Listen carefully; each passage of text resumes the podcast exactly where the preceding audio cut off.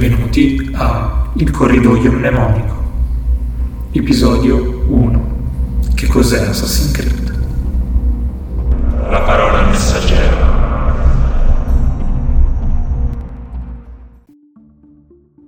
Benvenuti a tutti all'episodio numero 1 del corridoio mnemonico, lore e news di Assassin's Creed.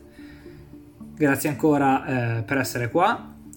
Come oggi, io ve lo ricordo, io sono Luca, in arte Just Deep. Come oggi ci sono eh, Francesco Tiano. Ciao ragazzi, Leonardo della Cripta. E ci, c'è anche Matteo Morganti. Ciao ragazzi, Edoardo della Cripta. Oggi abbiamo all'ordine del giorno mh, mm, diversi punti che vertono tutti sulla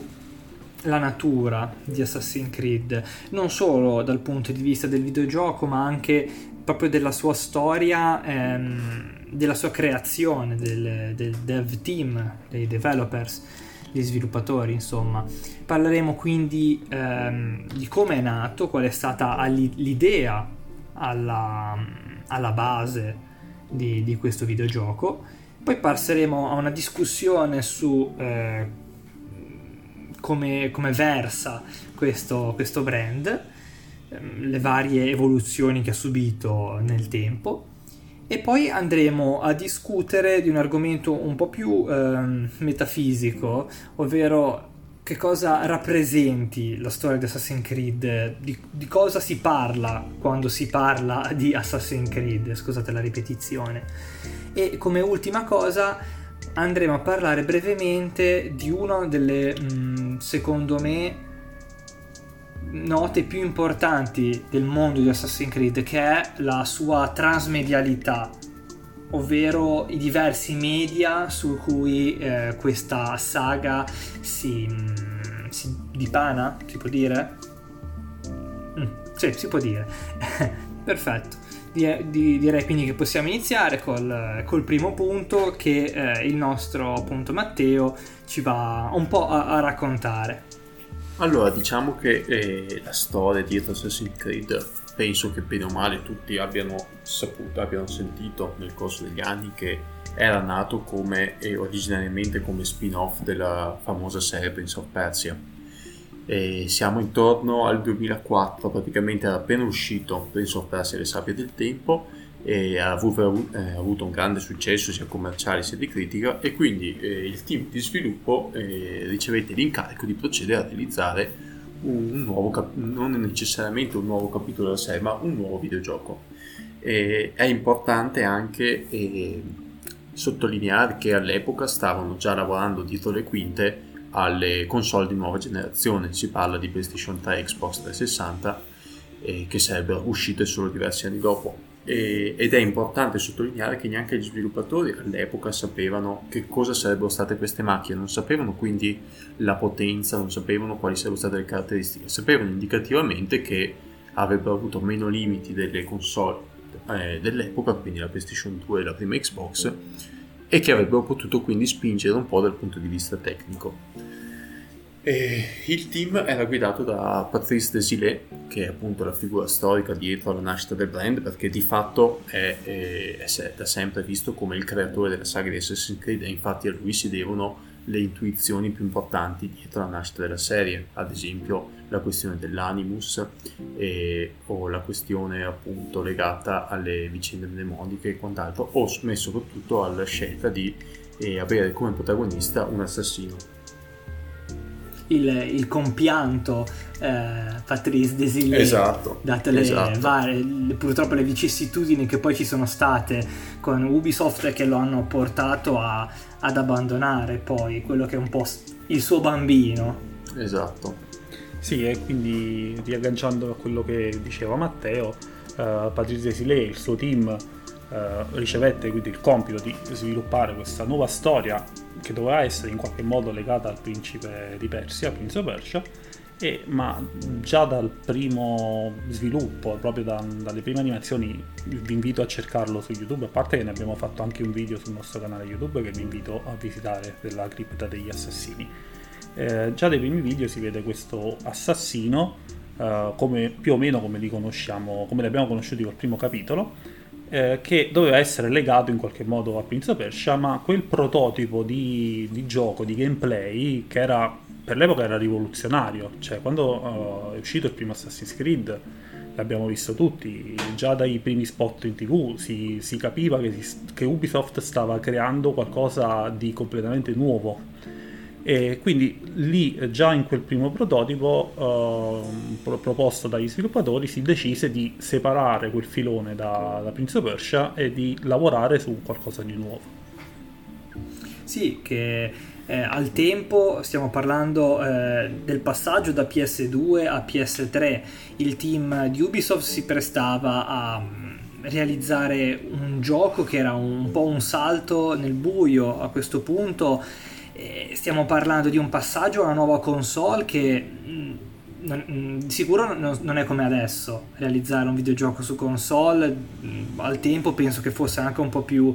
complicato con i dev kit che magari la Sony o, X, o Microsoft poteva fornire. E, Ubisoft si apprestava a, ehm, a ridefinire un genere che era quello degli action adventure e ricordiamoci che al tempo gli open world, i sandbox eh,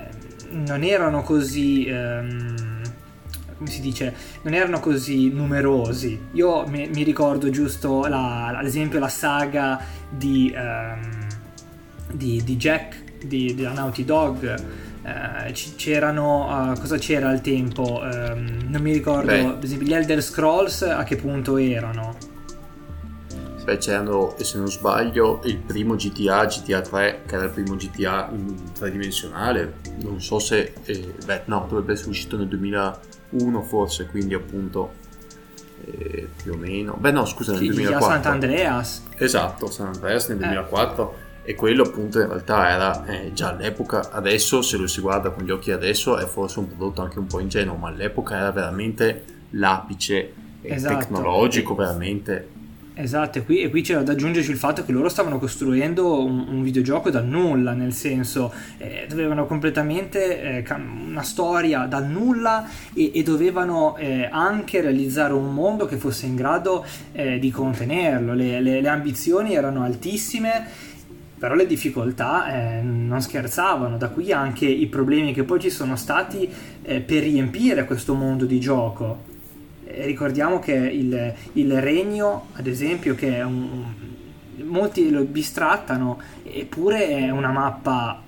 enorme per quel tempo ed è irrimediabilmente vuoto. Sì, poi tra l'altro uh, il team dietro allo sviluppo del primissimo Assassin's Creed ci teneva a creare un gioco che avesse una profondità di trama importante, quindi che avesse dei richiami filosofici che tra l'altro si sono anche un pochino persi poi più avanti nello, nello, sviluppo dei giochi perché Assassin's Creed 1 fu un successo commerciale importante probabilmente non, era, non se lo aspettava Ubisoft aveva tanti limiti e ne parleremo poi magari o qui o in episodi dedicati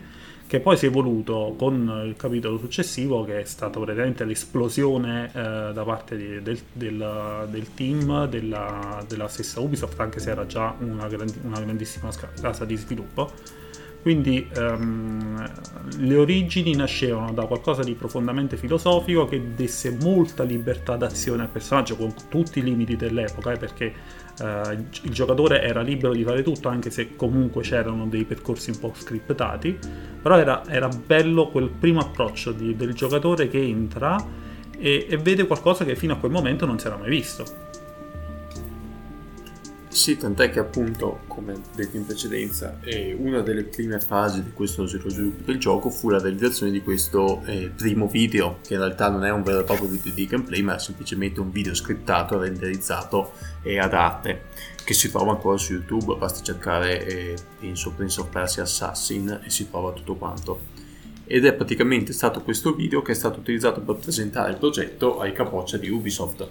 e tant'è che poi tra le varie dichiarazioni, ah scusate, permesso importante, tutte le informazioni comunque che adesso stiamo andando ad elencare provengono da una serie di interviste e in particolare una molto importante che è stata eh, fatta nel 2018 in occasione dell'uscita di Odyssey in cui praticamente il portale Polygon eh, richiamò tutti gli sviluppatori, una parte degli sviluppatori dietro al progetto originale, i quali raccontavano tutta una serie di aneddoti legati allo sviluppo del primo capitolo. In particolare, come dicevo, questo video, questo primo video era stato creato ad arte e Ubisoft approvò la realizzazione di questo progetto che all'epoca, in quella fase lì, era ancora conosciuto come eh, spin-off di Prince of Persia e mi, face, mi, ha divertito molto il fatto che eh, in alcune appunto dichiarazioni da parte degli sviluppatori nelle fasi di colloquio con, con, questi sviluppatori che venivano assunti da Ubisoft per lavorare a questo progetto gli facevano vedere questo video e loro rimanevano comunque eh, basiti perché dicevano caspita ma come possiamo riuscire a fare queste cose qua? Non è possibile con la tecnologia di adesso. Però erano comunque entusiasti del fatto che fosse una sfida per riuscire a raggiungere questo risultato che erano ancora più stimolati dal procedere con, eh, con questo sviluppo. In particolare eh, la questione dell'arrampicarsi sui muri, tutta la questione del parkour che eh, il parkour adesso comunque è una disciplina abbastanza nota, ma all'epoca non era una cosa così diffusa anche perché così come non era così diffuso eh, YouTube, i video e quant'altro, quindi anche le ricerche erano molto, i materiali a disposizione come riferimento erano molto limitati. Sì, quindi sì, diciamo sì, che esatto.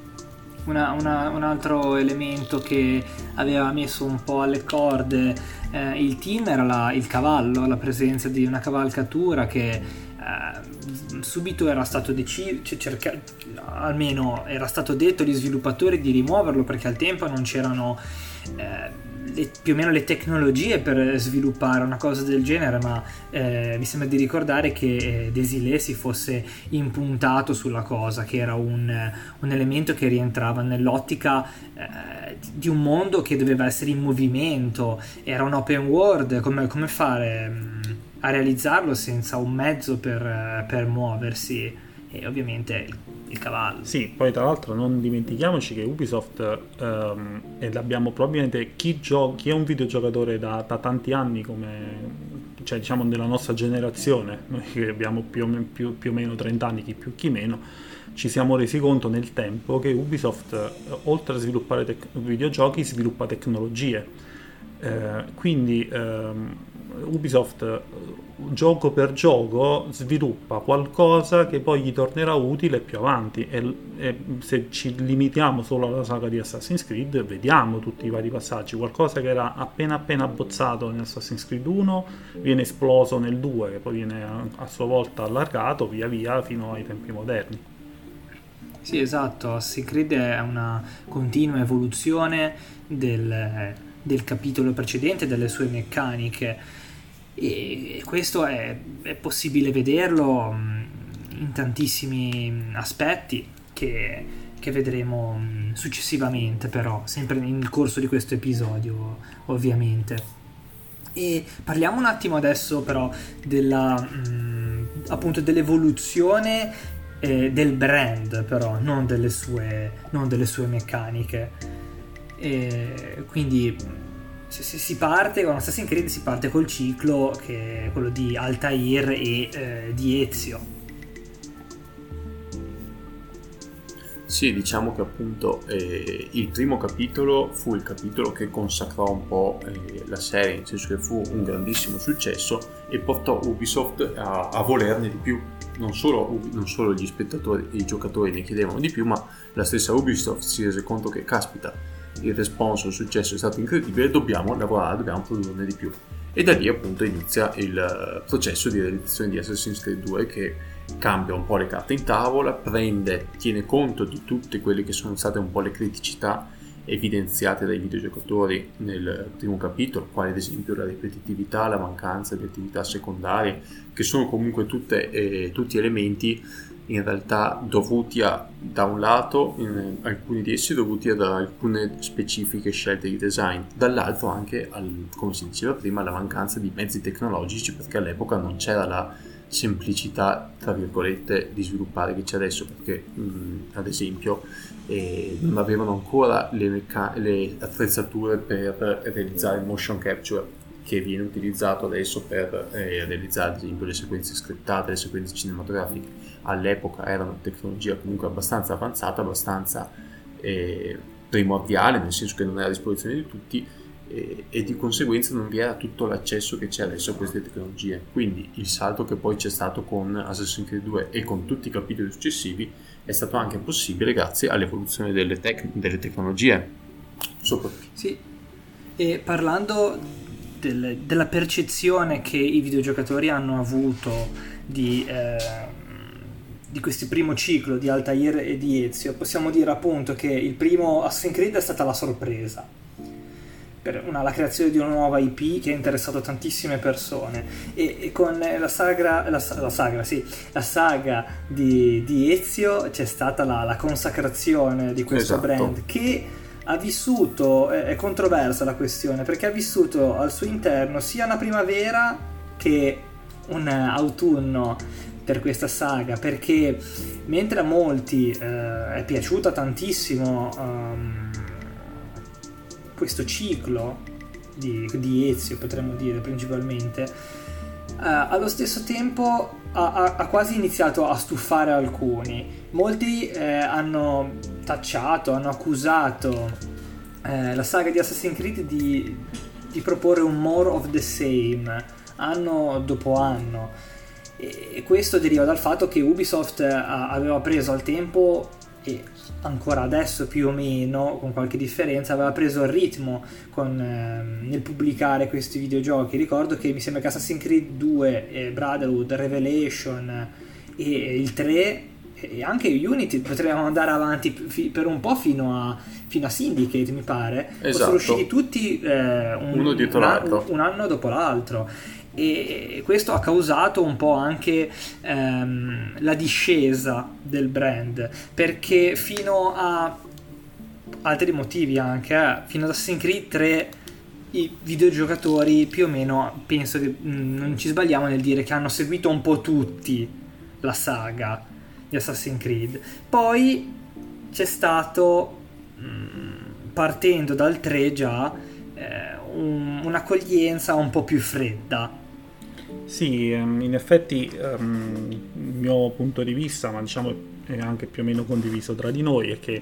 um, con Assassin's Creed 2, quindi con il ciclo di Ezio, ci fu questa esplosione creando un mondo estremamente colorato, um, che alla fine piace a tutti perché il rinascimento italiano in cui è ambientato Assassin's Creed 2 e poi a seguire comunque Brotherhood, che è il periodo immediatamente successivo, affascina tutti ma, ma, di per sé perché comunque è ambientato nella culla del Rinascimento eh, che è stato un periodo storico straordinario. Eh, quindi um, Ubisoft secondo me dopo aver chiuso il, il, ciclo di Ezio perché ovviamente Ezio è un personaggio che ha una nascita e ha una morte ha dovuto cercare di reinventarsi perché nasce e muore come tutti i personaggi. Cercando di reinventarsi ha, ha, ha creato questo personaggio Connor che eh, all'inizio fu accolto bene prime, proprio nella prima accoglienza, nella prima presentazione dei primi video, perché si notava già un'evoluzione molto più concreta del, del gioco. Infatti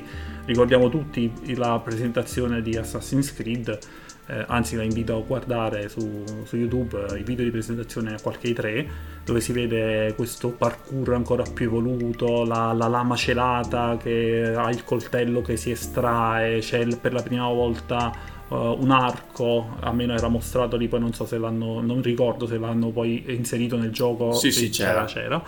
Uh, c'erano le, i dardi, quindi diciamo il gameplay comincia a diventare un pochino più evoluto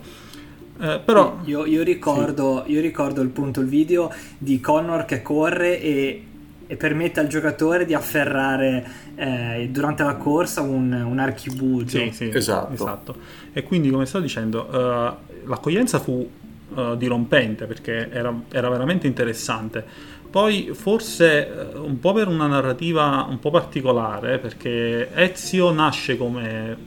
possiamo permetterci, come diciamo un un, un, raga, un, raga, un, ragazzone, un ragazzo un po' viziato che pensa alla bella vita, ad andare con le donne, e, è così, molto italiano, sì, eh, una Boris reference.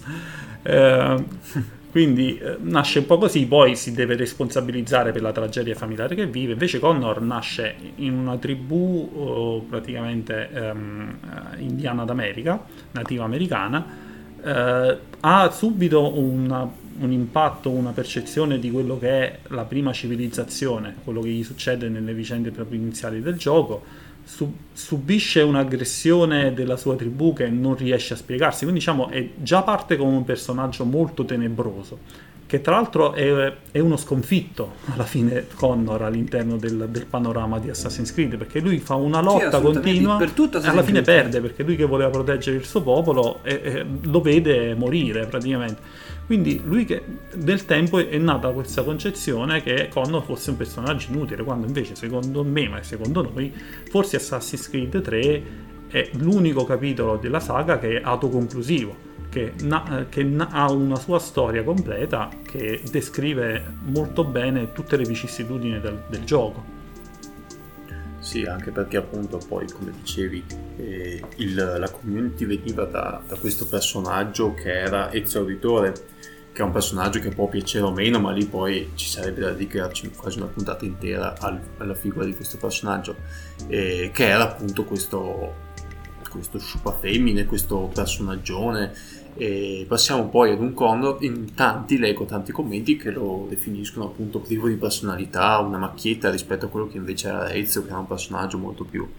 Invece secondo me, come appunto dici tu, hai detto giustamente tu, Connor invece è stato anche un personaggio molto più interessante perché aveva una profondità e decisamente era un personaggio più sfaccettato, più eh, approfondito, soprattutto nel rapporto con, con il padre, che delle, secondo me è una delle dei personaggi più importanti, più meglio riusciti della saga.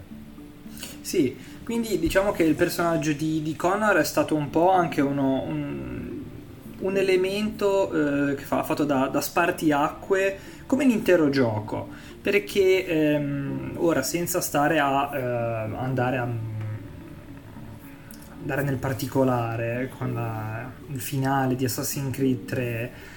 possiamo dire che Assassin's Creed, Assassin's Creed 3 ha portato a una grossa divisione dei fan. Se già con Ezio verso la fine si iniziava a sentire questo malcontento, chiamiamolo, dei fan, con Assassin's Creed 3 e con quello che ha seguito eh, c'è stato uno, quasi uno scisma che ha portato eh, la saga di Ubisoft a passare da eh, un, um, un, capitolo, un, una saga che diciamo che vendeva tanto,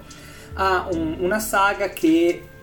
è sopravvissuta, quindi le vendite le ha fatte sicuramente, però non aveva più con sé quell'onda di, di entusiasmo. E infatti il ciclo subito dopo, ehm, quello dopo Assassin's Creed 3, che è sempre il ciclo americano in realtà, è caratterizzato da alcune differenze, da una ricezione dei fan ehm, un, po', un, po', freddina. Eh, a, a venire, il primo elemento che ha portato la saga a cambiare è stata la mancanza di, di Desmond. Noi sappiamo come Desmond sia stato, eh, non dico fatto morire perché la storia è giusta così, è, è scomparso dalla storia di Assassin's Creed e siamo passati a, ad avere un, un, un, protagonista che eh, è cambiato da ogni capitolo, eh, da Black Flag a Rogue, Unity, eh, e che era un semplice avatar eh, bianco e trasparente, non, non più quel eh, protagonista che era, che era Desmond, e questo ha portato i fan a una ad avere una ricezione più, più fredda del, del, mondo di Assassin's Creed. Sì, anche perché Assassin's Creed noi videogiocatori ovviamente passiamo tanto tempo nell'epoca storica in cui è ambientato il singolo capitolo, quindi Ezio era nella, nella Italia rinascimentale, eh, poi c'è stato Roma, Istanbul e tutti i vari passaggi con Connor a New York, tutte cose qua, però ovviamente il filo conduttore di Assassin's Creed è il presente della, del, della trama, quindi noi con Assassin's Creed 1, noi quando iniziamo a giocare nel primo momento, eh, a parte la brevissima uh, introduzione di Altair che non si capisce niente praticamente perché c'è questa visione distorta,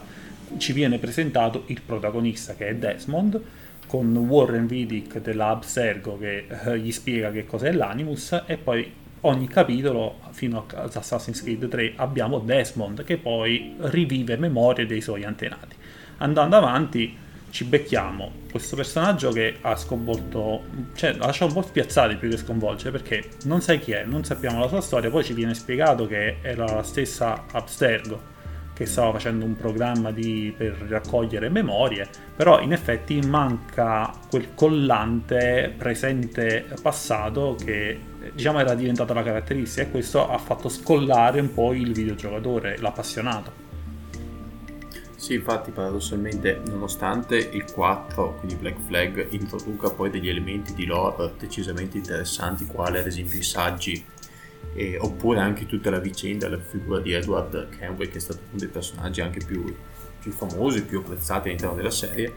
E è comunque un capitolo quasi di transizione, passatemi il termine, perché appunto abbiamo questo personaggio del presente che non è un personaggio perché appunto è questo avatar addirittura ricordo che nelle fasi eh, che prima dell'uscita era stato dichiarato ah guardate il protagonista del presente siete voi videogiocatori che vi ritroverete a giocare a,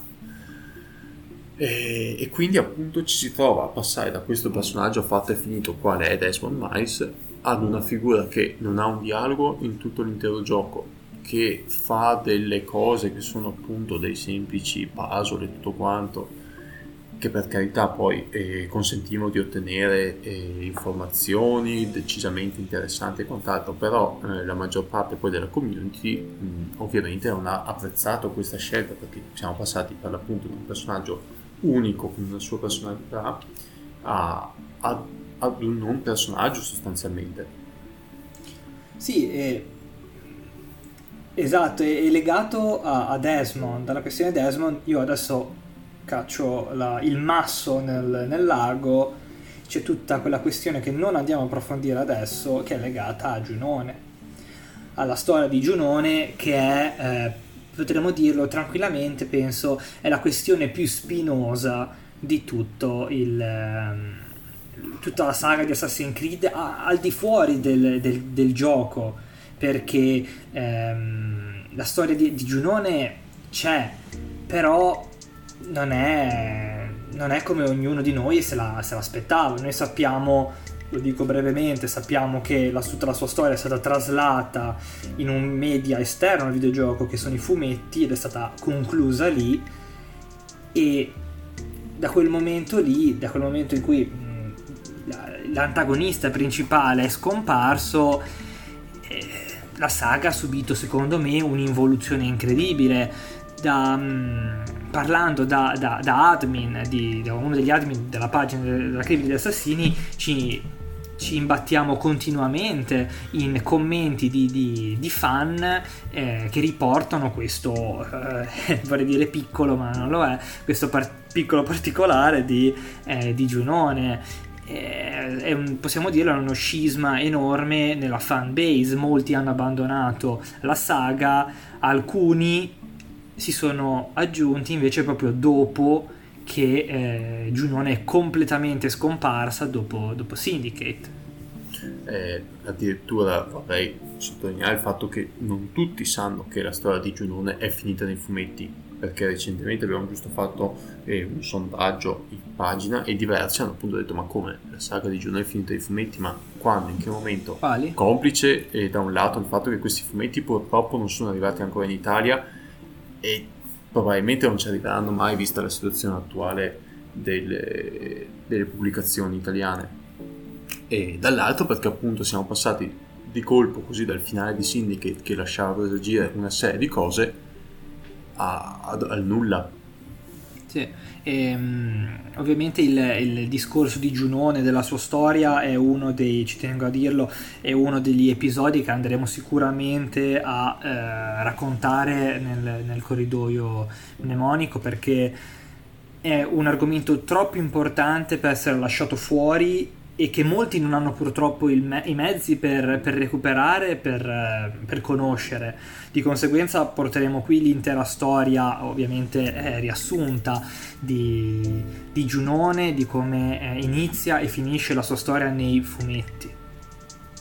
Secondo me poi tutta questa questione è stata dovuta anche al fatto che per carità non abbiamo poi eh, ritrovi ufficiali di questo, ma secondo me sono arrivati a un certo punto gli sviluppatori eh, in cui non si riuscivano, non riuscivano a capire come riuscire a gestire queste storie qua. E quindi, secondo la mia opinione, e il traslare queste vicende nei fumetti è stato quasi un dire vabbè risolviamola così almeno ci leviamo il problema ci leviamo pensiero non abbiamo più questa preoccupazione. Anche perché eh, ricordiamo che comunque eh, siamo eh, questo è accaduto dopo l'uscita di Syndicate eravamo in concomitanza quindi con l'uscita di Unity che ha avuto diversi problemi sia di critica che eh, da parte del pubblico che da parte del, dal punto di vista delle vendite e anche per via di una serie di problematiche problematiche tecniche dovute eh, al fatto che gli sviluppatori stavano approcciando una nuova macchina che era PlayStation 4 e Xbox One e non sapevano bene come gestirla, quindi tutta una serie di problematiche anche legate a questo, però di quello magari ne parleremo poi eh, in un altro momento. Sì, ehm, proprio agganciandomi a quello che diceva Matteo, loro secondo me Ubisoft si, si, vede, si nota rigiocando i giochi che ancora oggi sono godibili, eh, per carità, eh, basta prendere la remaster già di Assassin's Creed 2 è estremamente godibile e adesso che sono comunque passati tanti anni comunque è molto divertente giocar- giocarli tutti eh, dal passaggio da Black Flag in avanti, tra l'altro io Black Flag lo reputo il mio capitolo preferito di quelli della vecchia tipologia di Assassin's Creed, uh, Ubisoft ha cercato di aggiungere pezzi, aggiungere componenti di lore per guadagnare sempre più affezione, uh, ma si, ve- si, notava troppo la mancanza di un filo conduttore che doveva essere Giunone, ma poi l'hanno, l'hanno accantonato e, quindi noi abbiamo visto questo capitolo di questo ciclo, chiamiamolo europeo, eh, con, uh, con, la Parigi della rivoluzione francese, con, la, con Londra uh, di, uh, di, Syndicate, quindi della, della rivoluzione industriale, che aveva tantissimo potenziale che purtroppo eh, non è stato sfruttato appieno ed è un peccato perché era un periodo storico estremamente interessante che ha portato tanto nella lore di Assassin's Creed, assolutamente, però non ci ha permesso di, di, avere affezione. Infatti Arnaud noi non lo ricordiamo come il miglior personaggio, ma anche i fratelli Fry, Jacob e Divi, sì, per carità, belli, bei giochi, la, le città costruite in maniera fenomenale, ma diciamo i personaggi non sono eccezionali. Sì, paradossalmente diciamo che Unity potrebbe essere quasi considerato un capitolo filler perché se ci pensate eh, la trama del presente non ha alcuno sviluppo perché viene buttata lì nei primi 5 minuti di gioco con due dialoghi proprio di sfuggita. E, e finisce addirittura, vi parlo della mia esperienza personale, è stata che ho finito il gioco ho saltato i titoli di coda perché appunto erano troppo lunghi quindi ho chiuso lì e non ho detto ma come? Il presente non è finito e dopo qualche giorno parlando con qualcuno mi dicono no ma guarda che c'è un dialogo dia- durante i titoli di coda che chiude la vicenda del presente e praticamente il presente viene chiuso con questa linea di dialogo che dice ah bene abbiamo trovato quello che ci serviva non è più utilizzabile a posto così ci, ti ricontatteremo in futuro e praticamente sì. ci troviamo un capitolo sostanzialmente inutile perché eh, da un lato ci fornisce alcune informazioni di lore ma sempre tramite i documenti e quant'altro che per carità approfondiscono e ampliano la mitologia però dall'altro io ricordo che sono rimasto veramente mh, allibito da come era stato trattato il presente sì, Tanti... cioè, sì, scusami. Eh, addirittura, se non sbaglio, adesso mh, mm, è un'informazione che però dovrei riverificare. Mi sembrava di ricordare che eh, su Twitter eh, Darby McDavid, che è comunque figura che tutti conoscono perché è stato uno, lo sceneggiatore di il narrative director di eh, alcuni dei capitoli più importanti della serie, quali appunto Black Flag e Ovalhalla e aveva scritto che lui aveva eh, scritto un'intera sottotrama legata proprio a Giunone per, eh, per, Unity che però alla fine non è mai stata realizzata, non è mai stata implementata. Sì, esatto. Uh, sebbene eh, Unity riprendesse elementi validi come i saggi, non è bastato per, per renderlo un capitolo che ha portato... Mh,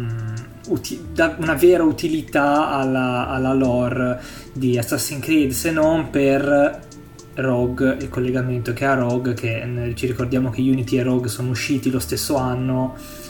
e quello è il massimo del, dell'incrocio che si può avere con, con il resto della saga, mm, più o meno. Sì, quindi diciamo che Unity è stato, secondo me, il definitivo, anzi è così, uh, definitivo spartiacque, ma all'interno della stessa Ubisoft, che si sono resi conto che la, questa creatura che, ha, che, avevano creato e che ha, ha comunque uh, cambiato il panorama videoludico. Il, cioè, lo ricordiamo tutti, cioè, lo dobbiamo riconoscere tutti che Assassin's Creed ha diciamo, ridefinito gli open world che sono stati più recentemente ridefiniti da The Legend of Zelda Breath of the Wild, che ha creato questi mondi molto vivi, a cui poi i capitoli successivi anche di Assassin's Creed si sono ispirati. Quindi Ubisoft dopo Unity ha, ha, ha capito di dover fare un attimo mente locale, quindi si sono presi la famosa fa- pausa di un anno e, e, si vede che hanno lavorato veramente, veramente tanto su ri- riprendere tutte quelle cose che avevano funzionato uh, togliere ciò che non erano più riusciti a gestire. E da lì si potrebbe trovare um, la spiegazione della, tra, dello spostare la trama di Giunone nei fumetti. E hanno uh, riproposto alcune cose della saga che funzionavano come un, pre, un, un, uh, un, protagonista nel presente e sono andati a esplorare um, la, le origini uh, de, de la, degli assassini che era qualcosa di molto richiesto e creando questo nuovo ciclo, del, chiamiamolo ciclo dell'origine.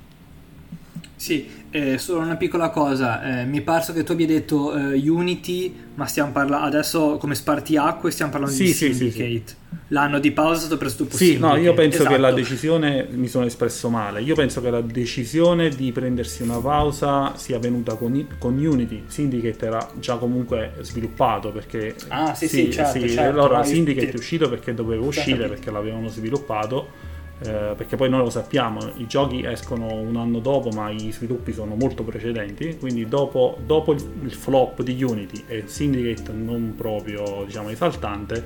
eh, hanno preso questa fase e hanno ricominciato un, con un soft reboot praticamente della saga. Oltretutto, a quanto mi pare di capire, lo stesso Syndicate ha subito diversi cambiamenti dietro le quinte perché non so se ricordate, ma era stato eh, liccato, alcune immagini erano uscite circa un anno prima dell'uscita, quindi si parla di 2 dicembre 2015, quando Unity era appena uscito da poco, e, e, queste immagini lasciavano presupporre una direzione e delle caratteristiche di gioco abbastanza differenti. E si parlava appunto della possibilità di utilizzare i travestimenti, quant'altro, poi il protagonista appariva leggermente diverso, Oltretutto sono presenti sempre online una serie di concept che lascerebbero quasi presupporre che anche per Syndicate era pensata, stata pensata l'idea di portare avanti la questione della coop, della cooperativa e tutto quanto introdotta proprio in Unity. Quindi viene quasi da pensare che il flop di Unity abbia spinto Ubisoft a dire ok ragazzi fermiamoci un attimo, ridimensioniamo un attimo anche questo progetto che è Syndicate e, e prendiamoci poi l'anno di pausa e procediamo con quello che sarà invece Origins. Ecco, e quindi arriviamo per l'appunto a quello che secondo, secondo me, ma, eh, anche secondo molti, è il secondo rinascimento di eh, Assassin's Creed. Perché con Origins si ha un, un completo stravolgimento per lo più eh, positivo a seconda di, dei nostri gusti di, di gameplay che ha riportato finalmente un vero protagonista nel presente, che è Leila Hassan, e ehm, a riportare Assassin's Creed in auge, oltretutto, è stato il ehm, appunto Darby McDavid che abbiamo già citato precedentemente con anche eh, Ashraf eh, Ismail che era il game director direi. Esatto. Esatto e mh, mm, a questo punto abbiamo una completa rivoluzione del gameplay, eh, siamo passati a eh, un gioco GDR, quindi un gioco di ruolo o RPG role playing game e, e per la prima volta, eh, se escludiamo eh, Rogue e l'inizio di eh, Assassin's Creed 3, non stiamo usando un, un assassino. Che non usare un assassino a questo punto eh, sarà, diventa una, una, costante fino ad oggi. Sì, a parte no. non usare l'assassino, uh, eh, la nuova tipologia, la nuova trilogia, chiamiamola, delle origini, non solo ha fatto la svolta GDR, ma ha creato i vasti open world a cui siamo abituati adesso, perché fino adesso avevamo grandi mappe, ma erano comunque singole città o piccoli territori. Adesso abbiamo un'intera nazione, quindi l'antico Egitto, poi abbiamo avuto l'antica Grecia uh, con, uh, con, Odyssey e adesso abbiamo tutta, avuto tutta l'Inghilterra con, uh, con Valhalla. Una piccola precisazione, tu hai menzionato Darby come figura legata anche ad Odyssey. In realtà eh, Darby... No, Origins. Sì, oggi, Origin, scusami. In realtà eh, Darby disse di aver in- collaborato inizialmente allo sviluppo appunto di Origins e la creazione del personaggio e tutto quanto diceva di aver collaborato anche lui però poi lui non ha figurato come eh, referente narrativo nel, nel, progetto vero e proprio perché proprio nelle prime fasi di realizzazione era stato traslato a un altro progetto di Ubisoft che poi tra l'altro venne cancellato e non venne mai, non venne mai la luce e, e, quindi lui di fatto non ha collaborato attivamente nello sviluppo di Origins.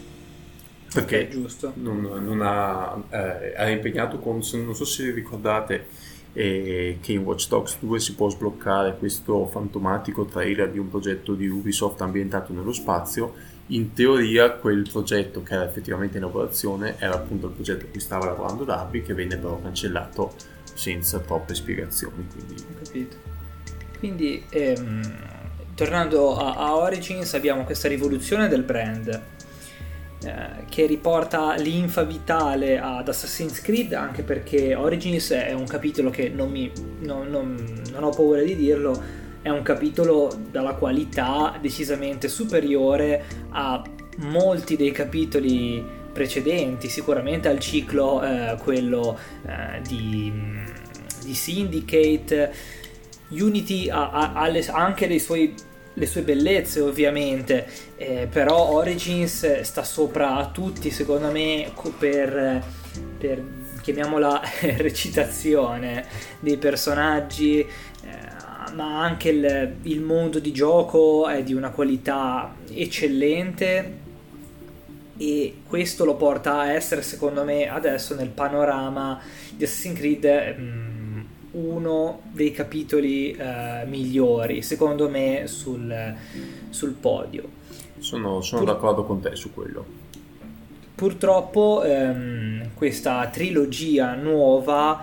eh, anch'essa non è esente, secondo me, ma secondo mm, voi confermerete probabilmente, non è esente da ombre, perché dopo Origins arriva Odyssey che è un, un capitolo eh, molto controverso perché a mio dire ha riscosso un enorme successo di vendite, incredibile, eh, probabilmente anche per riflesso di Origins. Eh, Odyssey è un capitolo che purtroppo ripropone quel more of the same dei vecchi capitoli. Eh, abbiamo di nuovo dei, dei, dei, dei, mm, riutilizzo dei, dei set eh, ovviamente non, non, ci aspettiamo che ogni videogioco abbia i propri però Odyssey soffre di, un, di, un, di uno sviluppo che ha puntato troppo alla quantità poco alla qualità e tende a tediare un, un po' a lungo andare il videogiocatore che certo inizialmente si diverte ma rifare continuamente la stessa cosa sempre nello stesso modo eh, non è eh, stato mh, mm, quello che ci aspettavamo. Sì, poi Odyssey mh, mm, ha avuto diciamo, un passo indietro dal punto di, livello, dal, dal punto di vista narrativo, eh, perché ha, ha, creato questa scelta, per, questi criteri di scelta per il giocatore, inserendo appunto le scelte di dialogo che hanno fatto molto storcere il naso perché Assassin's Creed non lo abbiamo detto, lo davamo più o meno per scontato, è, è fortemente basato sulla storia quindi diciamo i personaggi di fantasia nel mondo di Assassin's Creed però sono esistiti, hanno avuto le loro vite e noi le andavamo a rivivere. Quindi inserire questo criterio di scegliere i dialoghi cominciava a cozzare un po' con l'idea. È vero, facendo una piccola digressione, eh, per esempio prendendo Ezio, Ezio che uccide un determinato personaggio nella realtà, diciamo, nella realtà storica di Assassin's Creed l'ha ucciso in un solo modo. Poi noi videogiocatori lo possiamo fare in più o meno in modi diversi, diciamo quella è una, diciamo, una sospensione dell'incredulità e, e, lo accettiamo. Però quando poi andiamo a vedere eh, che all'inizio di gioco di eh, Odyssey personaggio storico è Cassandra perché lo sappiamo tra l'altro da un romanzo ma possiamo scegliere Alexios, già comincia a diventare difficile. Poi puoi scegliere, eh, non, non, parliamo delle, delle, diciamo, delle, missioni secondarie perché lì diciamo, sono un contenuto che serve giusto a divertire il giocatore, ma anche tra- nella parte principale della trama delle scelte che tra l'altro hanno degli impatti che sono pure marginali, quindi ti, ti permette una presunta libertà che non, ti appaga neanche e ha causato tra l'altro questa estrema libertà anche dei problemi narrativi, soprattutto dei problemi narrativi perché soprattutto in Odyssey vengono a mancare quelle belle cutscene che avevano caratterizzato Assassin's Creed, dove vedevi molta passione, molta enfasi eh, all'interno delle scene che mancano perché poi giustamente ci sono 50 scelte è difficile eh, costruire delle cutscene. E ricordo che eh, quando stai giocando Odyssey ne arrivi da un gioco come Origins. Esattamente, esatto. Ha, ha, una direzione incredibile, quasi da, non dico da film, però eh, è molto, secondo me, la, la, migliore realizzazione in Assassin's Creed per questo genere di, di, di contenuti. Um, se, se, Assassin's Creed ah, se, spezzo una lancia invece per, in favore di Assassin's Creed 1 che capitolo mio, sinceramente il mio capitolo preferito. Se, se Assassin's Creed 1 avesse avuto i mezzi che ha avuto Origins, i dialoghi con i personaggi, eh, gli, con, diciamo i nostri bersagli, avrebbe, sarebbe stato incredibile perché lì aveva proprio una gestione dei dialoghi fantastica, sì, sì. dei dialoghi pazzeschi, davvero ben scritti. Odyssey non aveva nessuna delle due. non aveva né, né, dialoghi memorabili. Io non ricordo una frase epica, se così possiamo chiamarla, di Assassin's Creed Odyssey. Mm, uccisioni mm, abbastanza anonime. Io mi ricordo Cleone, eh, se ve lo ricordate, ucciso sulla, sulla spiaggia. Mm, che, ok, non stiamo parlando del nemico finale,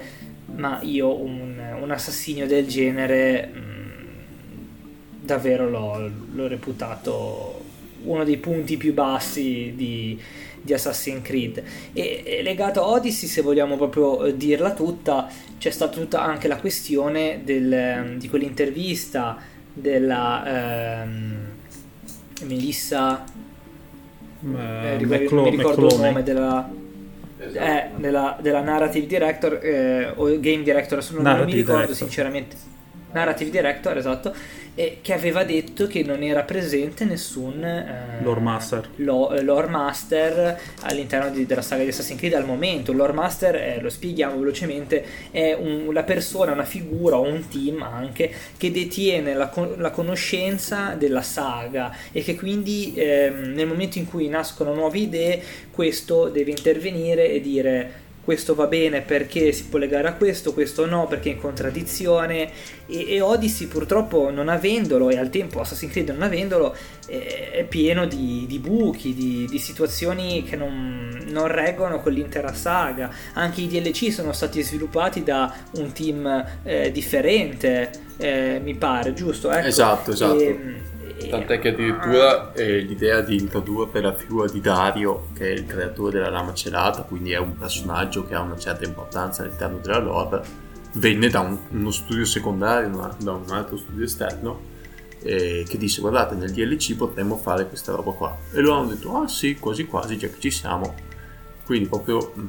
mancavano questi spunti, magari aver avuto l'idea di inserire Dario già nel gioco principale avrebbe consentito di avere... Eh, qualche elemento di interesse in più. Ecco. Sì, quindi tutti questi difetti di Odyssey, che per carità Odyssey è un bel gioco, se probabilmente se non si fosse chiamato Assassin's Creed non avrebbe ricevuto molte critiche, perché di per sé era un bel gioco. Tra l'altro poi gli sviluppatori di Odyssey hanno sviluppato eh, quello, quell'altro gioco che è uscito di recente, Ubisoft Feni, fi, Phoenix, uh, Phoenix Rising, perché il mondo in effetti è molto affascinante, la mitologia greca quindi diciamo Odyssey è una grande avventura che con Assassin's Creed diciamo c'ha solo il nome. Diciamo tutti poi i limiti di Odyssey sono stati superati da, da Valhalla che eh, ha preso quello che era di buono di Odyssey che era il mondo perché era, era comunque vivo e, e, bello ed è stato quindi ricreata questa Inghilterra viva e bella quindi, eh, e, tra l'altro poi è andato a superare i limiti della ripetitività delle missioni secondarie. Infatti secondo me e mi auguro che eh, le, da, da, qui in avanti le missioni secondarie di Assassin's Creed siano tutte come quelle che hanno messo in Valhalla molto brevi, molto ben contestualizzate e poi ha preso quella bella narrativa che avevamo visto in Origins e forse quella di Origins è ancora superiore sì. declinata molto bene in quel mondo che ci andava molto molto bene poi um, mi, una considerazione che probabilmente può essere fatta è che um, più and- siamo andati avanti e probabilmente lo vediamo proprio con Valhalla uh, le vicende di gioco sono poi uscite uh, in larga parte dai giochi perché uh, proprio Valhalla è uno dei capitoli che ha, ha, più contatti con gli altri media intorno a Assassin's Creed, perché ha la sua linea di fumetti prequel eh, dedicata, c'ha il, il romanzo anche lui eh, che, che, è prequel, quindi eh, questo è un altro aspetto della, della saga che eh, oramai è diventato un, qualcosa di molto molto legato che si espande da, da molti punti di vista. Ecco, e, e, e di questo parleremo poi ehm, dopo. E un'ultima cosa prima di fermarci da questo, di finire questo discorso dell'evoluzione del brand, eh, parlando di Odyssey, ehm, tu hai detto che di, di, di, Assassin's Creed forse ha solo il nome, ovviamente n- non è proprio, cioè, non, non è proprio sì, così, sì, no, diciamo che Odyssey, mh, quando diciamo così intendiamo che rispetto agli altri capitoli ha um, meno elementi in comune poiché eh, per via anche della narrazione tende molto a perdersi. I, i momenti utili alla saga ci sono, ma eh, sono stati gestiti mh, non, non, proprio perfettamente. Ecco, e quindi chiudendo adesso questo discorso dell'evoluzione, vorrei, ehm, vorremmo att- attaccarci a un, un altro discorso che è legato alla... Ehm, che un po' il, dovrebbe essere l'argomento principe di questo episodio, ma lo, non lo tratteremo troppo in modo lungo perché siamo già a quasi 50 minuti. Che cosa rappresenta la storia di Assassin's Creed? Perché eh, tu, eh, Francesco, hai eh, sollevato un punto interessante dicendo questa cosa dell'essere Assassin's Creed. L'essere un videogioco per essere Assassin's Creed oggi ogni tanto si, si, si legge, mm, ovviamente questo non è un Assassin's Creed perché manca questo, perché manca l'altro. Inizialmente Assassin's Creed sì, era nato in un certo modo, era nato con un assassino eh, ridendoci sopra con un cappuccio, con una lama celata, assassini, templari, era nata come la lotta tra, eh, era nato come una lotta tra eh, due fazioni, templari e appunto assassini che impersonavano. Nel tempo, um, Assassin's Creed, come abbiamo, di cui come abbiamo parlato adesso negli ultimi 30 minuti, si è evoluto in modo incredibile e esponenzialmente, se posso dire. E siamo passati non più da, dall'avere anche un, un protagonista, perché nel bene e nel male sì, abbiamo perso un protagonista come Desmond, abbiamo ricevuto degli avatar un po' impersonali, però è un'evoluzione anche questa, perché siamo passati dall'avere un singolo protagonista ad averne poi molti e anche non appartenenti a, agli assassini, eh, ma quindi ai templari. Però poi la questione si è complicata ulteriormente, non, non, non, stiamo più parlando solo di umani, stiamo parlando anche di Isu, che sono eh, delle entità di cui parleremo successivamente, est- estranee all'umanità, teoricamente. E mm, siamo arrivati a un punto in cui la saga eh, si è eh, allargata talmente tanto che non è più possibile dire, secondo me, secondo la mia modesta opinione, eh, non è più possibile dire questo non è Assassin's Creed perché non parla degli assassini. Assassin's Creed secondo me si è eh, evoluto in una maniera che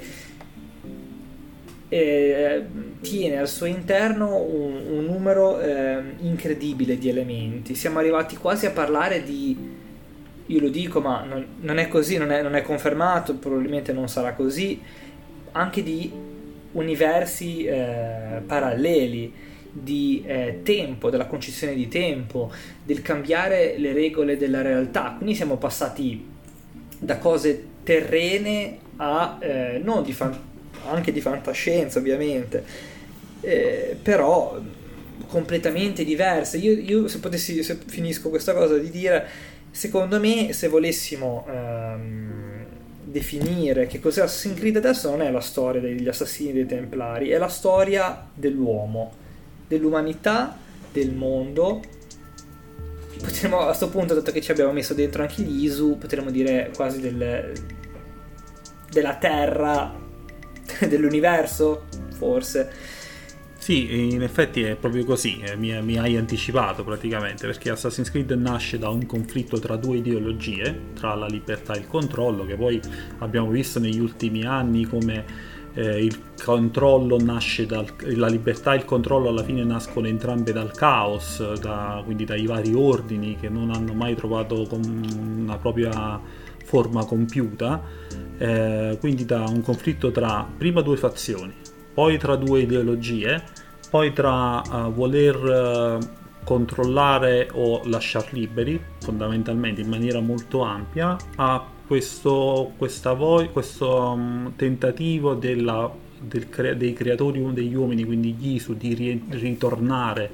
a comandare, diciamo, a governare il mondo, più o meno, ma neanche forse, queste sono supposizioni perché in effetti noi sappiamo che alcuni Isu hanno cercato di conservare se stessi e le loro memorie, ma alla fine non sappiamo neanche a quale fine. Uh, se- o semplicemente per voglia di sopravvivere, perché ovviamente non, non, nessuna civilizzazione fa piacere scomparire. Quindi sì, in effetti, um, soprattutto con questi ultimi capitoli che noi non a caso li chiamiamo il ciclo dell'origine, siamo andati a, a, a riscoprire la storia dell'umanità. Infatti sarebbe molto, molto interessante vedere proprio l'origine delle prime civilizzazioni umane all'interno della saga di Assassin's Creed perché in effetti eh, abbiamo visto eh, come ehm, i vari per esempio eh, nei, nei, soprattutto negli ultimi tre giochi come eh, gli umani hanno riportato gli Isu contestualizzandoli ai loro mondi diciamo le mitologie che, so, che esistono nel, nel, mondo quindi il mito egizio il mito greco il mito nordico alla fine sono Isu sono umani che veneravano un soprannaturale che loro vedevano in quel momento, che alla fine sono i loro creatori. E, e, e sono, quindi sì, eh, Assassin's Creed è secondo me un gioco che ha una forte componente narrativa molto importante, con un'ambientazione storica profonda, che ha un gameplay che quello può variare, quello quello probabilmente è anche a ragione perché poi Ubisoft non è che crea giochi per beneficenza ma crea ovviamente una società crea per vendere. Un gameplay che risponde anche un po' all'esigenza del momento ma non c'è nulla di male nel dire una cosa del genere. Comunque un, un, gioco che ha queste caratteristiche che diciamo ci va a interrogare in maniera molto filosofica sull'origine dell'uomo ecco anche secondo me diciamo che eh, dal mio punto di vista l'interpretazione di che cos'è Assassin's Creed eh, può essere duplice perché da un lato comunque eh, ritengo che Assassin's Creed dal punto di vista prettamente ludico sia un prodotto che abbia comunque una certa qualità dal punto di vista narrativo, dal punto di vista ludico eh, ed è una caratteristica appunto della saga. Questo non vuol dire che un capitolo eh, qualitativamente inferiore, quale ad esempio sia Odyssey, non sia degno di essere definito Assassin's Creed. Però sono tendenzialmente d'accordo con quello che ha detto Francesco prima, cioè che Odyssey non è tanto Assassin's Creed per questa questione qua, cioè che la qualità che invece si vede in alcuni capitoli, come può essere ad esempio Valhalla, Origins, come dicevamo prima, ma anche Black Flag e il primo capitolo sono diciamo che comunque la mancanza di questa qualità ovvio che può dire ma eh, che cos'è questa cosa qua? Perché non c'è la qualità che c'era nel capitolo precedente? Perché hanno preso queste scelte qua? E questo da un punto di vista ludico quindi da un punto di vista più tecnico. Dal punto di vista invece narrativo Assassin's Creed è comunque sì questa storia che coinvolge non più solo assassini e templari non più solo queste due fazioni seppure sin dal primo capitolo ci fosse questo alone di mistero dietro la mela dell'Eden dietro questi i membri della prima civilizzazione e tutta quindi una questione però che era lasciata volutamente eh, mistica, volutamente poco approfondita, forse anche senza tanto l'intenzione di andare ad approfondire come siamo arrivati ad approfondire ora tutte queste concezioni legate agli ISO. Quindi diciamo che comunque Assassin's Creed è eh, non solo la storia del conflitto tra queste due fazioni, ma comunque tutto quello che è legato a questa, qua, a questa vicenda qua, perché alla fine se ci pensiamo eh, i Templari nascono come mh, ordine che vuole recuperare i frutti dell'Eden e poi ovviamente negli anni si è evoluto tutto quanto, però sono comunque diciamo discendono da questa ideologia del ottenere il potere che era degli Isu, quindi sono diciamo eh, una sorta di effetto collaterale di quella che era eh, la cultura Isu e tutto quanto. Quindi diciamo che eh, è tutto collegato anche a queste vicende qua. Quindi mh, Assassin's Creed eh, dire che sì, insomma, eh, ora come ora, se dovessimo pensare a un nuovo Assassin's Creed, io non saprei che capitolo aspettarmi, perché di, di, cosa possa parlare, perché siamo arrivati a un punto in cui Assassin's Creed è talmente eh, grosso dal punto di vista della lore, della sua, della sua trama, della sua storia, che mh, qualsiasi cosa che eh, viene ehm, fatta intrecciare con gli eventi già raccontati, con i nostri protagonisti, ehm, con ciò che abbiamo visto, è Assassin's Creed e non sarà la, la mancanza di, un, di, un'arma, di un cappuccio o di un, di un protagonista a rendere meno uh, la, l'appartenenza de, de, di, que, di, quel suddetto capitolo alla, alla saga. Quindi mh, questa almeno è la nostra uh, opinione. Assassin's Creed è ciò che fa parte di questo universo, che piaccia o, o non piaccia, quindi nel bene o nel male.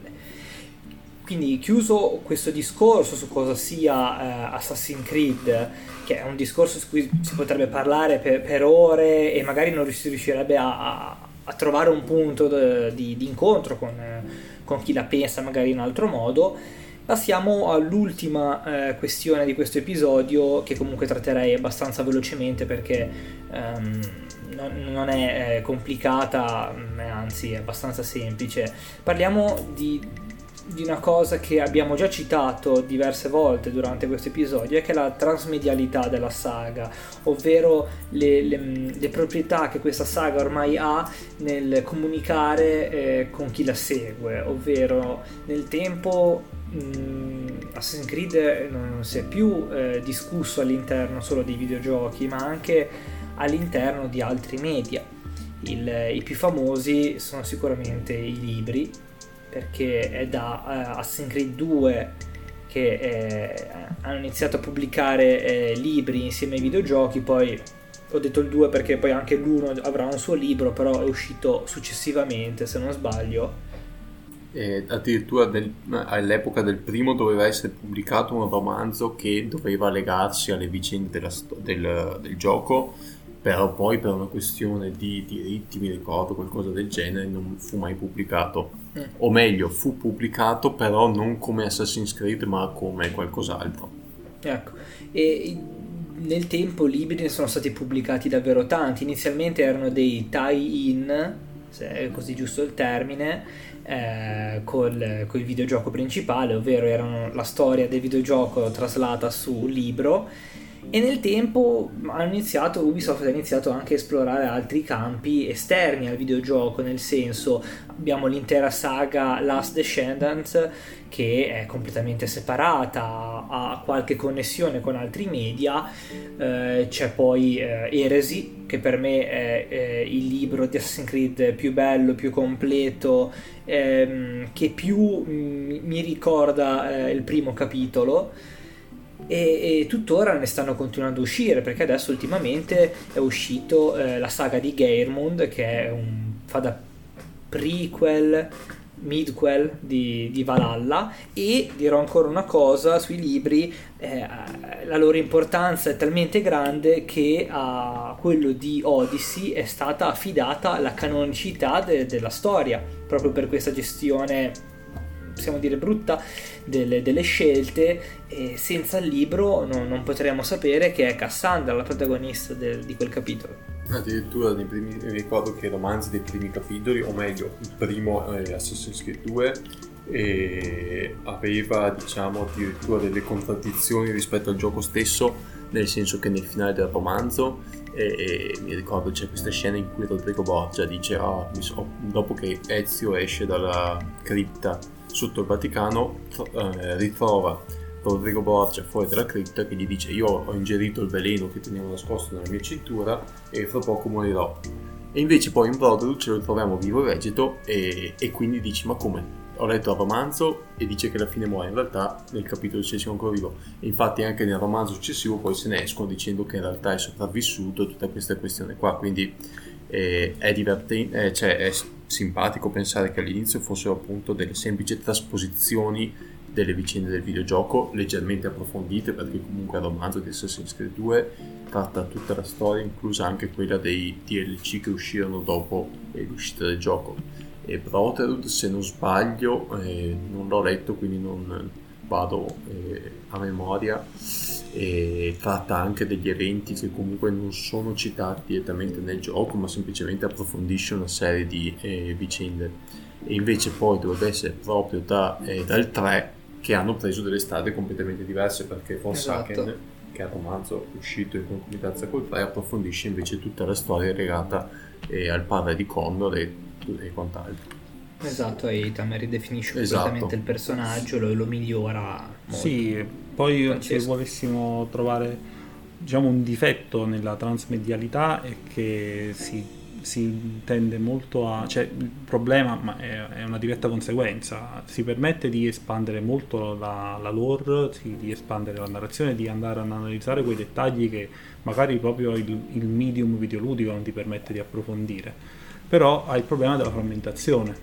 perché hai prodotto i romanzi che sono belli per chi non li avesse letti io veramente invito a, a leggerli perché sono, sono, anche dei bei libri da, da, leggere anche magari a chi non è particolarmente fan di un capitolo può leggere comunque quel romanzo uh, ci sono dei fumetti che sono belli peccato che non sono arrivati tutti in Italia quindi bisogna leggersi, leggerli in lingua originale poi abbiamo avuto un film che a noi è piaciuto, noi lo diciamo dal primo momento, a noi il film di Assassin's Creed ci è piaciuto, peccato probabilmente avrebbe dovuto avere più spazio, più tempo nella narrazione. Poi abbiamo una serie Netflix annunciata che, di cui si sono perse le tracce, una nuova serie sempre Netflix che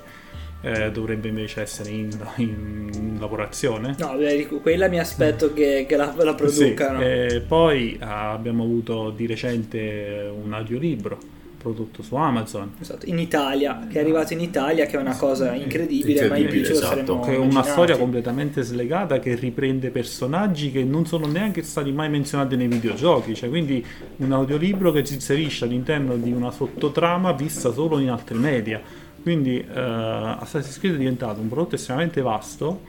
uh, ogni media serve ad analizzare specifici aspetti però è un problema perché chi è, vera, chi è fan e vuol sapere tutto ha tanta difficoltà a mettere insieme i pezzi. Ad esempio eh, è importante mh, mm, pensare a adesso com'è che si chiamava? È uscito un gioco mobile diversi anni fa, forse Memories, che era una sorta di gioco di carte che forniva diverse informazioni importanti a livello di lore, soprattutto legate ad esempio eh, alla confraternita degli assassini in Giappone, alla figura di Gengis Khan e, e ai suoi legami poi con Altair. E sono tutte comunque poi vicende che in realtà adesso questo gioco non è più reperibile perché è stato tolto dagli store diversi anni fa. E di conseguenza sono tutte informazioni che chi non ha avuto modo di eh, giocare questo gioco all'epoca eh, si è perso ad esempio io non avevo all'epoca eh, una, un cellulare per giocare a questo gioco e quindi sono tutte informazioni che ho reperito solo eh, tramite vie traverse. Sì, eh, poi oltre a, agli altri media come fumetti, libri, queste cose qua, abbiamo a brevissima uscita un gioco di società, un, gioco, un cardboard game eh, della Triton Noir che Assassin's Creed Brotherhood of Venice, che poi ha, ha già tanti DLC, Roma, eh, Tokyo Tokyo e Assassini contro Corvo. Cioè, eh, abbiamo un, quindi un, un gioco da, da tavolo, tra l'altro si può giocare, che noi stiamo aspettando tantissimo, io e Luca l'abbiamo Sì. prenotato quanto? Due anni, tre anni fa? Eh, nel 2018 Ci siamo fatti i debiti tra l'altro perché veramente esoso, Sì, costosissimo. Sì, mi sembra che in totale, se volevi prendere tutto, era sui 260 Sì, anche qualcosina euro. in più. Tra l'altro abbiamo visto di recente il- l'unboxing, è una cosa maestosa, cioè è- ci arriverà un box a casa che è tipo un metro per eh, 80 centimetri, cioè una bestia incredibile con tutti Sì, sì, con dentro altri tre Sì, box. è un bel, bel eh, casino, siamo, siamo curiosissimi. Tra l'altro so- eh, nel- in questo gioco di società ci sono storie che sono canoniche. Cioè, eh, Esatto, sono, Esatto. sono canoniche e soprattutto ci saranno storie di- nel presente. Non solo nel passato avremo di nuovo la, eh, lei, la Hassan, eh, anche Rebecca Crane e ehm, anche, non mi ricordo purtroppo, no, è un po' Eh, che io ho non mi ricordo sì, mai, sì. dell'assassino eh, giapponese Ki- Ki- Kiyoshi Takakura forse. Che viene E non menzionato anche in. Odyssey. sì. Ecco, esatto. E, ehm, e quindi la transmedialità mh, per Assassin's Creed è allo stesso tempo un problema, ma anche una necessità, perché negli universi che vogliono espandersi realmente, vogliono creare qualcosa di, di- di- di più grande, e io prendo l'esempio sempre di Star Wars, che deve all'universo espanso dei fumetti e dei libri il fatto di essere ancora in vita ehm, da, da prima che eh, Disney eh, facesse la nuova trilogia. E ehm, i fumetti hanno permesso di espandere tantissimo la storia perché eh, consideriamo che sono praticamente quasi tutti eh, ambientati nel presente se avessimo dovuto aspettare giochi, capitoli principali eh, per ricoprire la stessa quantità di, di trama svolta nel presente, avremmo dovuto aspettare eh, per decenni. Quindi ehm, Assassin's Creed è diventata una saga transmediale che piaccia o meno. Eh, non è facilissimo seguirla dall'Italia perché molti fumetti molto importanti come Uprising, eh, no scusatemi, sì Uprising eh, non, è, non è stato pubblicato in Italia. Ehm, Templars sono due testate importantissime, soprattutto per concludere la storia di Giunone, di nuovo per ritirare fuori questo argomento. E quindi mh, è una maledizione, ma allo stesso tempo, almeno dal mio punto di vista, è una benedizione perché permette ai fan di conoscere di più dal loro universo preferito. E, e con questo direi che di transmedialità per ora ne abbiamo parlato e sicuramente nel tempo uscirà di nuovo fuori, soprattutto con l'episodio che eh, svolgeremo in futuro con eh, Giunone per raccontarvi di come è andata a finire, di tutta la discussione e tutto il resto. Una piccola nozione ancora che volevo aggiungere, la transmedialità porta anche complicazioni come la canonicità delle cose, perché noi ci abbiamo scritto anche un articolo a riguardo, non tutto dei fumetti è canonico, il- il- i primi due cicli francesi sono da considerare non canonici, ma il- la certezza al 100% purtroppo no- non si ha mai. Ehm, vi invito a cercarlo. ehm, ora non mi ricordo sinceramente il titolo, mi sembra un, un- ciclo francese, un, un limbo, nel canon. canon. Esatto. Eh, eventualmente sul nostro sito potete trovarlo e vi consigliamo di darci un'occhiata anche per eh, capire un attimo com'è nata la, la storia di Assassin's Creed nei fumetti perché il- i, cicli, i due cicli francesi sono i primi prodotti eh, a fumetti di Assassin's Creed quindi noi chiudiamo eh, adesso questo episodio eh, a meno che eh, Francesco e Matteo non abbiano altro da dire No, no, va a perfetto. posto. Perfetto. E direi quindi di- che vi ringraziamo per averci ascoltato fino alla fine con l'episodio 1 del corridoio mnemonico, che dobbiamo ancora spiegare che cosa è di nome. E- Continuate a seguirci per scoprirlo. Esatto, ci sarà il momento, ma eh, chi segue Assassin's Creed già lo sa. E ehm, vi ringraziamo ancora e ci vediamo al prossimo episodio che eh, sarà su uno degli elementi più importanti di, di Assassin's Creed, eh, uno dei temi principe, una delle cose più ehm, misteriose fino a qualche capitolo fa, ora tuttora lo è, ma è stato svelato già molto di più, che sono gli Isu, ovvero queste creature non, non umane eh, che potremmo dirlo hanno plasmato eh, interamente l'universo di Assassin's Creed. Senza gli Isu non ci sarebbe Assassin's Creed e noi vogliamo iniziare con il nostro percorso di lore proprio da loro. Quindi vi ringraziamo per la decima volta e eh, ci rivediamo al prossimo episodio del Corridoio Mnemonico. Ciao a tutti ragazzi, grazie per, Ciao a tutti, alla per prossima. averci seguito. Alla prossima. Avete ascoltato Il Corridoio Mnemonico, un podcast offertovi dalla cripta degli assassini.